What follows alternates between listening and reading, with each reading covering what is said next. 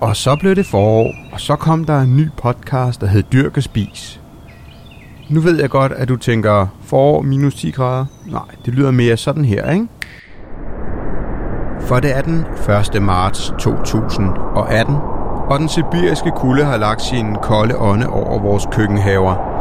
Og udsigten til tocifrede varmegrader er nedslående. Mens dagstemperaturen vil kravle lige op over frysepunktet, er der nattefrost i sigte de næste 14 dage. Så selvom det kribler i de grønne fingre, og du drømmer om varme, så er der lyspunkter. I dag så solen op 6.59 og går ned kvart i 6. Og det er godt nyt, fordi lyset er på vej. Så mens temperaturen er sådan, og iveren efter at komme i haven er, så lad mig introducere Dyrk og Spis podcast, så du kan fortælle en ven eller en veninde om den. Mit navn er Anders Guldberg, og jeg står bag bloggen af samme navn. Dyrk og Spis bliver en podcast, der passer til årstiden og gør dig glad i låget. Helt nede på jorden fortæller jeg, hvad der sker i og over jorden.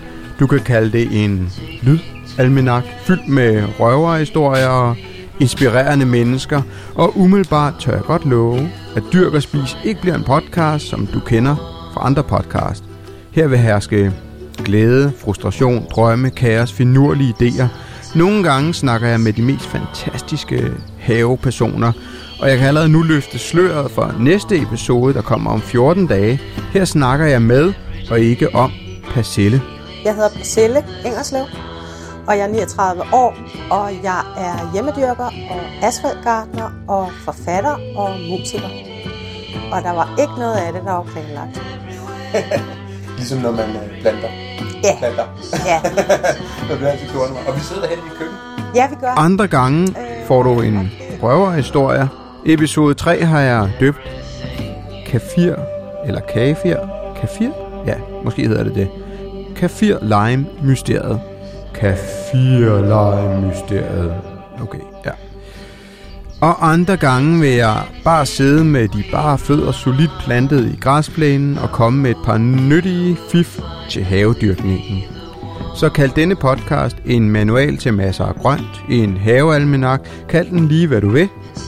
Kald den lige hvad du... Bare du fortæller en ven eller veninde om podcasten, så vi bliver flere, der lytter. Så velkommen til min podcast og din. Denne her podcast er for dig, der tør få jord på fingrene, imens du dyrker din have, din vindueskamp, Ja, bare dyrker lokale råvarer til dig selv, til din nabo og til bare til dem, du elsker.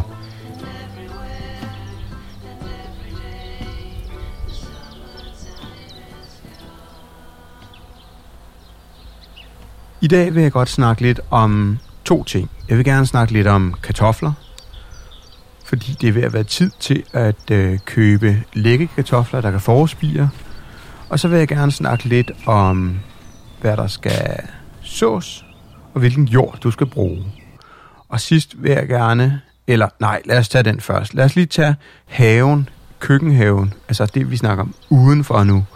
Her er to ting, du kan gøre. Et, du kan gå ud, og så kan du fryse en frygtelig masse.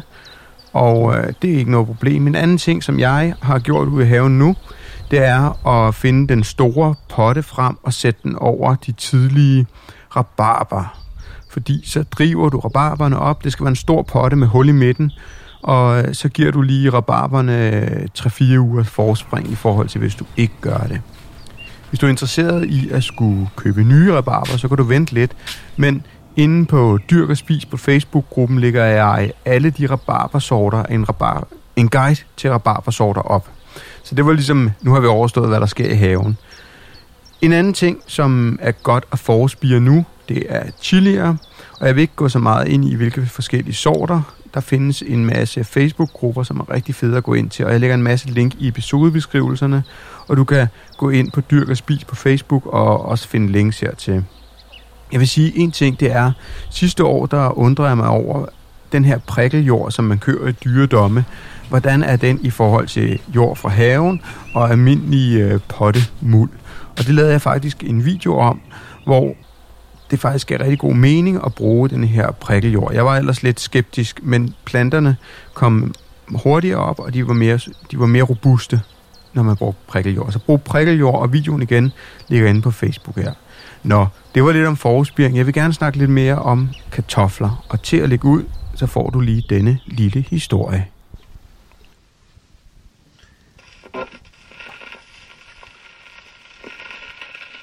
Et meget omfattende og ofte rapporteret tilfælde af forgiftning med kartofler stammer fra London i 1969. I en skole var 78 drenge blevet forgiftet efter at have spist en ret med kartofler til deres frokost. Af de forgiftede blev 17 indlagt på hospitalet med maveproblemer. Det begyndte med mavepine samme dag eller aften og fortsatte med langvarig opkastning og diarré. Nogle af drengene fik feber, og mange havde hovedpine og var forvirret, og nogle få af dem oplevede hallucinationer. De mest medtagende havde hurtig puls og åndedræt. De var eksalterede og havde hovedpine. Og de sværeste angrebene blev tilbageholdt på sygehuset i over en uge og klagede over synforstyrrelser. Ingen af børnene havde symptomer efter 4-5 uger, heldigvis. Forgiftningen fandt sted om efteråret, og kartoflerne havde været opbevaret i en sæk siden sommer.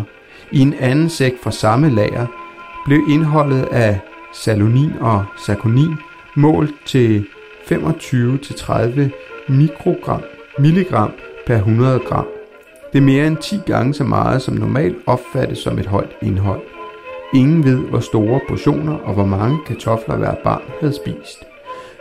Kartoflerne har sandsynligvis været angrebet af svamp under forkerte opbevaring, for eksempel med høj luftfugtighed, og infektionen i kartoflerne kan medføre et forhøjet indhold af disse giftige stoffer, ligesom begyndende spiring vil medføre nydannelse af alkaloider i og omkring spirene.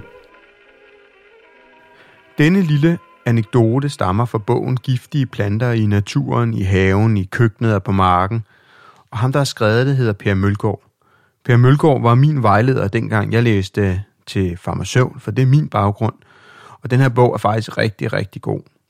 Og den er faktisk så god, at jeg gerne vil udlade et eksemplar af det, så lyt med sidst i denne her episode. Når vi nu snakker om forgiftning af kartofler, ja, så er der nogle misforståelser. For det første, Lad mig lige sige, at risikoen for at blive forgiftet med en kartoffel er muligvis lidt overdrevet, fordi giftstofferne, giftstofferne optages i ringe mængde fra tarmen efter spisning. Og i mange tilfælde, hvor der er rapporteret forgiftninger af mennesker med kartofler, er det typisk ikke de her alkaloider, altså giftstofferne, der er årsagen, men langt oftere er det en sekundær svampeinfektion af kartoflen, og det er svampe som salmonella eller fusarium, der trives godt, når kartoflerne opbevares forkert. Men husk altid, og det er jo en no-brainer det her, spis aldrig rå kartofler, kog dem, bag dem eller steg dem, fordi så elimineres de giftige indholdsstoffer, der måtte være. Og spis aldrig kartofler, der er grønne eller delvis grønne, fordi de indeholder giftstoffer, som ikke forsvinder ved kogning. Og der er, og det er jeg selv skyldig i. Jeg troede, at det grønne på kartoflen rent faktisk var det sted, hvor der var gift. Men sådan forholder det sig ikke. Det er rent faktisk sådan, at det grønne er nogle ugiftige stoffer, men det er tegn på, at kartoflen har fået stress. Og når kartoflen får stress, så udvikler den nogle, så har den en forsvarsmekanisme, hvor den danner nogle stoffer, og det er altså de her giftige stoffer, som har til formål at beskytte kartoflen mod den her stress. Det kan være sollys, det kan være slag og andet. Og denne her, de her stoffer er altså giftige for os, og de sidder i skralden primært. Og apropos skralden, som indeholder den største koncentration af de her alkaloider. Alkaloiderne her, de er bitre, og derfor bruges skralden ofte til, til chips for at få en, øh, en lækker bitter smag, men altså ikke i mængder, som er så høje, så de er giftige for os. De mørke pletter, der ses på støttekartofler, skyldes klogensyre, der er en af de almindeligste plantefenoler.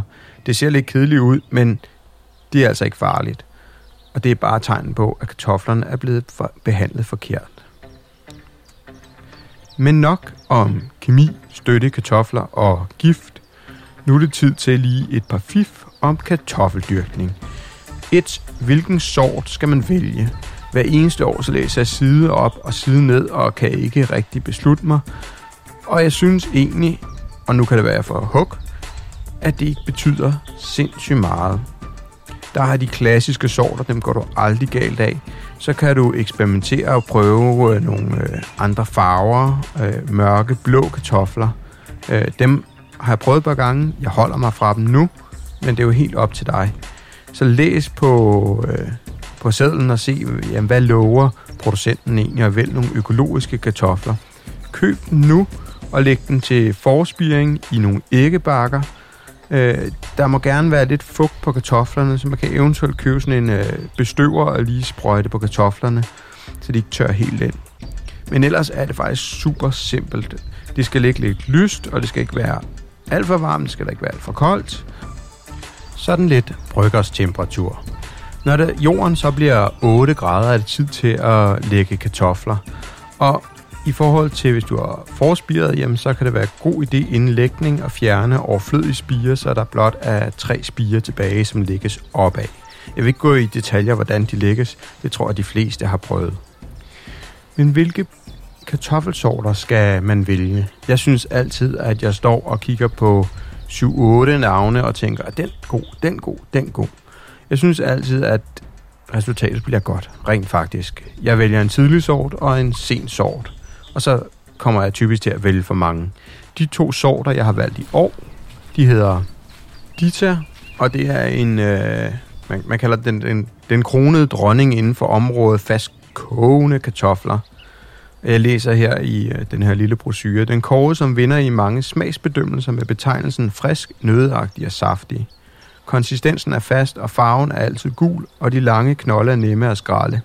Meget højt ydende sort, med en meget tynd skind, og bør først høstes til læring i september minimum 3 uger efter toppen er visnet væk, og den er nematod resistent.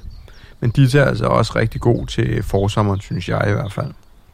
En anden, jeg tager altid en klassisk, og jeg øh, har typisk valgt Sava.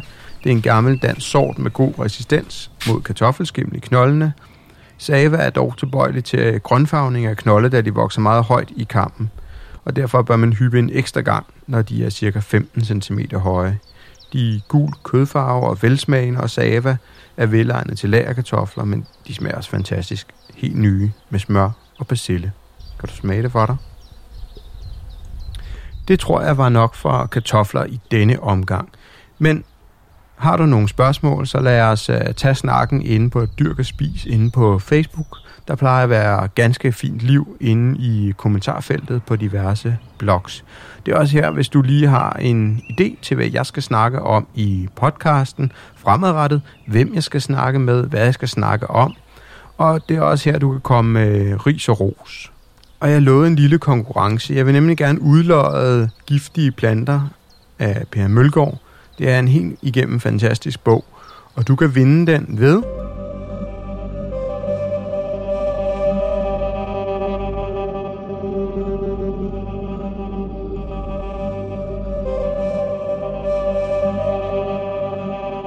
Du kan vinde bogen ved at anmelde den her podcast i iTunes, eller klikke forbi Dyrk og Spis på Facebook og komme med dit input til, hvad podcasten skal handle om, hvem jeg skal snakke med.